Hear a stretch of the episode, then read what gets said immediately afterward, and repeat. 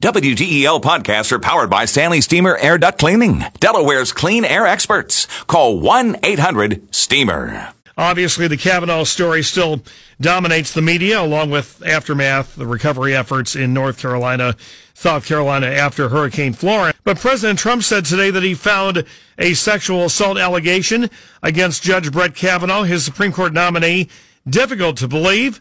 He described the furor surrounding it as very unfair. The president again refrained, though, from directly assailing Judge Kavanaugh's accuser, as he has in other instances of uh, sexual misconduct charges. You know, in some respects, the Brett Kavanaugh Christine Blasey Ford story is playing in the upper crust DC suburbs of Maryland like Peyton Place or Harper Valley PTA kind of thing. Take your pick. That's because both families traveled for decades in uh, the same prep school and country club circles.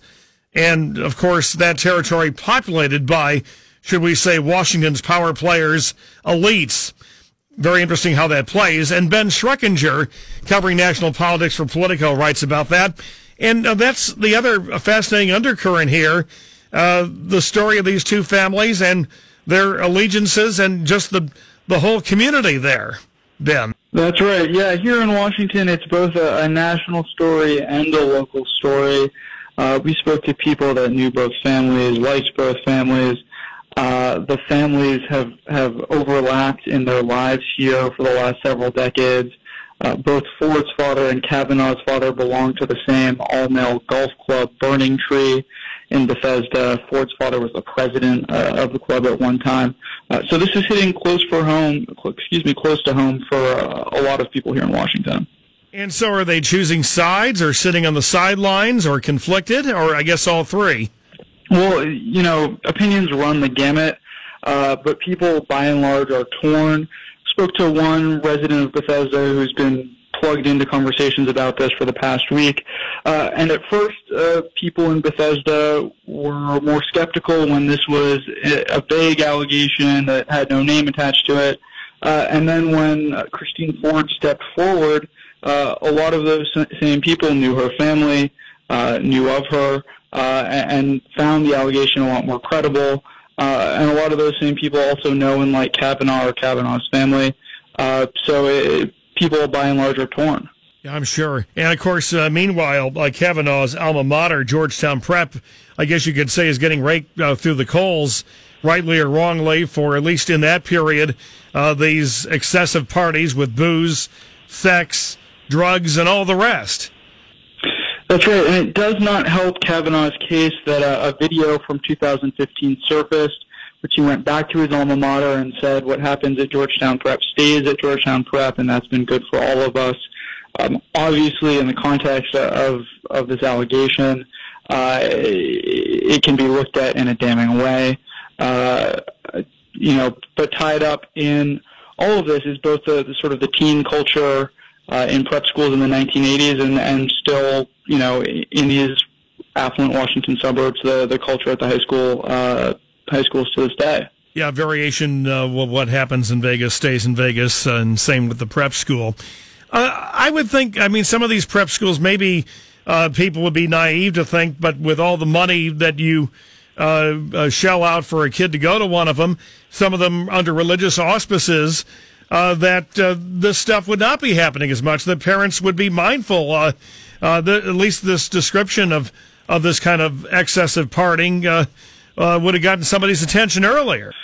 Sure, that's right, and it's not just uh, an issue that's that's isolated to uh, what we're learning about the culture at Georgetown Prep uh, and at these other Washington area schools in, in the 80s. Uh, obviously, around the country, we've had uh, a number of scandals in recent years pertaining not just to, to incidents uh, among students, but also uh, teacher sex abuse at a lot of elite prep schools. Uh, I'm personally from New England, where where we've seen stories about a lot of that. Um, so clearly, this was not something that was isolated. If it did happen uh, to one incident at one prep school. Uh, yeah, know, and you, you, you, mentioned uh, prep school, and uh, of course, lest we forget the Washington news scene. I mean, Washington has been rocked with the stories about the Archbishop, the Cardinals, and uh, this uh, Catholic prep school uh, are, are people connecting the dots that, uh, that there's something wrong at all levels? Yeah, you know, I spoke to Jim Zogby, who was on uh, the executive committee of the DNC for many years. Uh, he, and if I could just stop you for a second, is that related at all to the other Zogby's, Arab American Institute and Zogby poll, or not? Yeah, the same, the same fellow, in fact. Okay. Uh, well, Zogby poll is different, I think, but the Arab American Institute, yes. Um, he belongs to Blessed Sacrament in Chevy Chase. He said on Sunday, as this news was breaking, he was at a separate meeting at his church dealing with, uh, you know, priest priest sex abuse, the fallout from that, trying to institute reforms. Uh, he certainly connected those things. Uh, he said that the letter of support for Kavanaugh uh, you know, basically arguing that Kavanaugh, uh, having been a, a, member in good standing at a Catholic prep school, uh, you know, they they vouch for his character. So Zogby said, you know, unfortunately, uh, that doesn't that does not mean uh, that he wouldn't have been involved in an incident like that. Uh, obviously, as the church is dealing uh, with this broader issue. And the other shocking thing, we know about uh, Greek life, uh, colleges, universities, frats, but I mean, this is younger age. This is high school, for God's sake. That's right. And uh, after Ford came forward, over 200 alumni of her high school, the all girls Holton Arms School, it came forward with a letter of support for her. And in that letter, uh, they said that one, they believe her, and that two, uh, the incident as she describes it, the alleged incident, uh, is totally consistent with uh, what they experienced themselves or heard about uh, when they themselves went through uh, this experience going to an all-girls prep school in Washington in the 80s.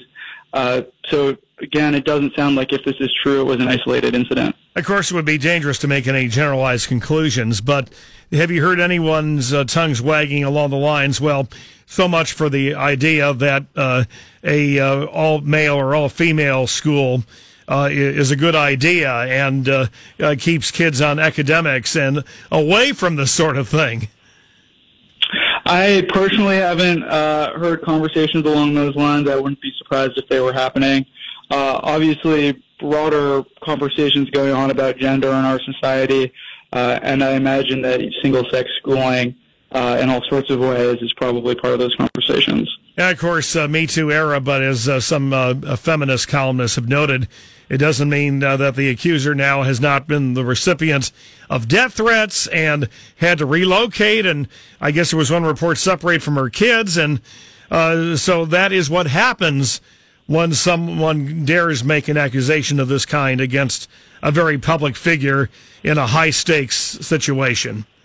That's right, and, and, considerations and concerns around that are, are pointing into the question of whether she's going to testify one way or another in Washington or at home in California, uh, publicly or privately, about this incident. Uh, and as it stands, we don't know exactly what's going to happen come Monday, but we do know uh, that Republicans are saying that uh, if they don't hear from her on Monday, they're planning to move forward uh, with a vote on this confirmation. Well, I mean, it does seem like an impasse in the sense that uh, uh, the accuser and uh, her lawyer uh, want uh, the FBI investigation, and we're hearing, well, the FBI doesn't necessarily have jurisdiction. It doesn't appear to have been a uh, federal uh, offense, and and there, and I mean that's an impasse. So then we wonder whether Senator Grassley would then just proceed, whether or not we hear from her after Monday. And he has indicated that he is prepared to do that. Uh, other Republican senators, Lindsey Graham included, uh, I believe Jeff Flake, Bob Corker, uh, have chimed in as well and said, uh, you know, we would like to hear from Ford. If we don't hear from her on Monday, uh, we are prepared to proceed. One more uh, thing. What, what about the guy in the room, supposedly, Mr. Judge? Yeah, well, uh, he wrote a memoir at one point that described uh, a very hard partying, hard drinking culture, uh, attending high school at Georgetown Prep with Kavanaugh. He is alleged to have been in the room. He has said that he does not want to testify uh, before the Senate. It doesn't look like they are going to compel him. Obviously, if the FBI does end up investigating this in depth, uh, they will end up talking to him. Yeah. Uh, but certainly his book, his memoir, uh, doesn't help Kavanaugh's Kavanaugh's case here. And does his alma mater no favors? Of course, uh, is it real or selective amnesia? Uh, okay. Well, thank you, Ben. Appreciate it. Thanks so much for having me. Ben Schreckinger, uh, a national political reporter, Politico, with us live on the Kavanaugh story.